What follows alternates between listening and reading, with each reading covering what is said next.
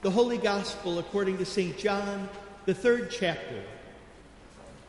Jesus said, As Moses lifted up the serpent in the wilderness, so must the Son of Man be lifted up, that whoever believes in him may have eternal life.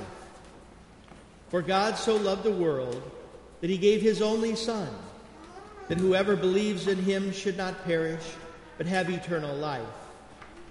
For God did not send his Son into the world to condemn the world, but in order that the world might be saved through him.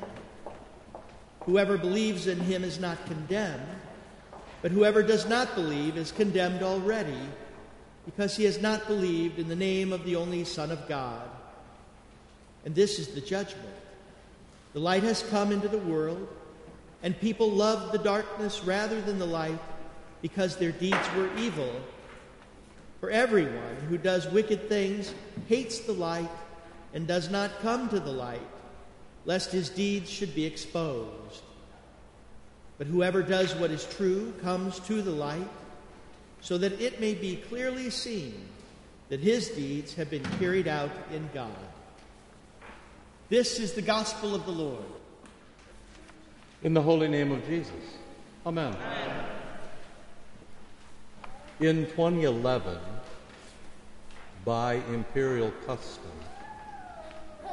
the bearers brought a body to the door of a Capuchin monastery in Vienna.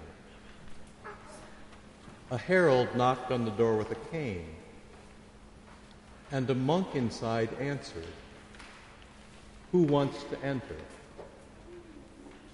The herald then began a loud proclamation of imperial accolades. Charles of Austria, former Crown Prince of Austria Hungary, Grand Duke of Tuscany, Margrave of Moravia, etc., etc.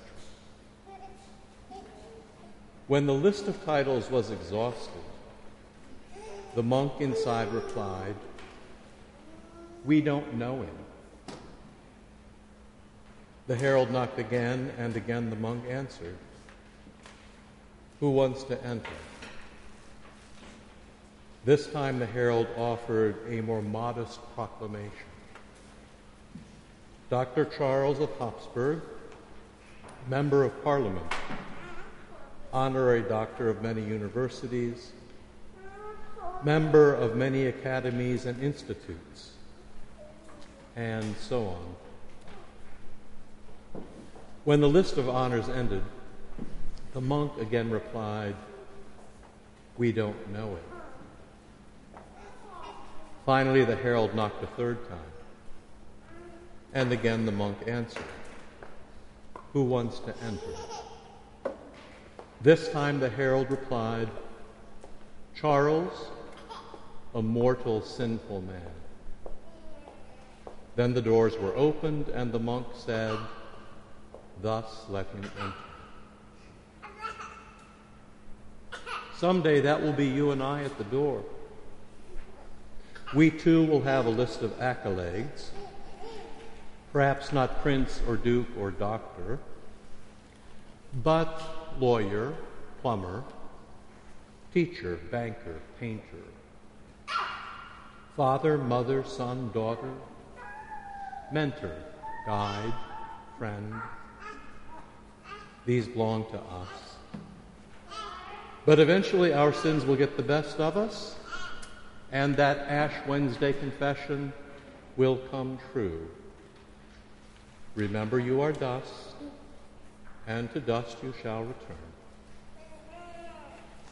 Even after 2,000 Lents, the wages of sin is still death. So, what you and I need most is a herald who will speak for us, someone to plead our case, so that we can cross the threshold of salvation. After all, there is only one story in Scripture, and this is it. It is the story of doors and thresholds, of knowing and being known, of knocking and entering. It is a story that across history has been told in all sorts of ways. As the promise of a Savior in Genesis 3.15, as the exodus from Egypt, as the exile and then the return from Babylon, as wretchedness and righteousness, as being lost and being found, as a full cross and an empty tomb, as our own death and our own resurrection in holy baptism, as tasting the Holy Eucharist again this morning and remembering. It is all really just one story, and this is it. That our Lord loves and watches his own. And in the end, the Lord himself carries us and heralds us home. That is all in the gospel appointed for today, for the fourth Sunday of Lent, Laetare, this rose colored Sunday of rejoicing in the midst of our repentance. In these very simple, well worn words, for God so loved the world that he gave his only Son. He gave him on the cross, and he lifted him up for all the world to see, just like Moses lifted up the bronze serpent in the wilderness. Jesus' crucifixion shows us that divine love is not an abstract thing. Divine love is so concrete, so tangible, so fleshly, and so sacramental that it can be betrayed and stripped and flogged and pierced with nails. But Good Friday was such a horrifying turn, watching Jesus murdered in this way, that the very first Christians declined to make any icons or pictures of Jesus on the cross.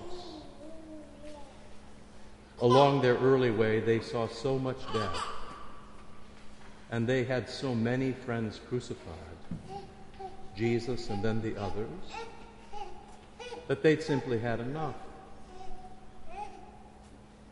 And I think all of you have probably come to the point now where you have had enough too, and in so many ways. Across so many Lents, you have seen death with your own eyes. In your families and among your friends, and for some of you, even at work or at war. My guess is that you, like those very first Christians, have simply seen enough. And yet, we dare not look away as we remember the prayer of St. Ephrem the Syrian. The cross of Christ spans the jaws of death like a bridge so that we might pass over from death to life. There it is again, the one and only story in Scripture. Who wants to enter? Who wants to cross the threshold? You and I, and our families and our friends, and even our enemies all mortal, sinful humans. And if sin is all we've got, then that is perfect. Because only sinners can be forgiven, and only the empty can be filled. Only the dead can be resurrected. And only the nothing but given to cross through the gate of heaven and enter in. This is precisely the spot where the Lutheran side of things plays best, where Luther's for me matters most. That divine love, most clearly seen in Christ on the cross, gets on us and touches us and hallows us and changes us and saves us and uses us when our Lord tattoos us at the font with his holy name, this morning when he peels away our sins at the Holy Absolution. When our Lord whispers in our ears the Viva Vox, that living voice of Jesus. When what was pierced with nails is laid upon our tongues, the very body and the very blood at the Holy Supper, forgiving everything, that is divine love. And as Luther says, that cements us to Jesus, making us indestructible. And someday, promising us a trip across the threshold, eternal and blessed. So we have a Jesus on the cross who is not only our Savior, but also our herald, the one who carries our bodies to the door of heaven and then speaks for us. So you and I, we are surely and certainly in. Only when He and His work make it clear that our salvation is by grace through faith as a gift, only then may all the tributes and memories ring in, all the things that we love about our loved ones. Whether they were a prince or a duke or a doctor or a lawyer or a plumber or a painter or a banker or a teacher, whether they were our mother or father or sister or brother or son or daughter or mentor or guide or friend. For we are his workmanship, created in Christ Jesus for good works, that we should walk in them. So today, on Laetare, the Sunday of rejoicing, ours is a humble but happy plea from those who know that God so loves the world that we have nothing, nothing at all to show for our salvation but Christ on the cross. Who wants to enter? We do. We mortal, sinful human beings and for the sake of Christ comes the answer for us today from beyond the door. Thus, let them enter. In the holy name of Jesus, Amen.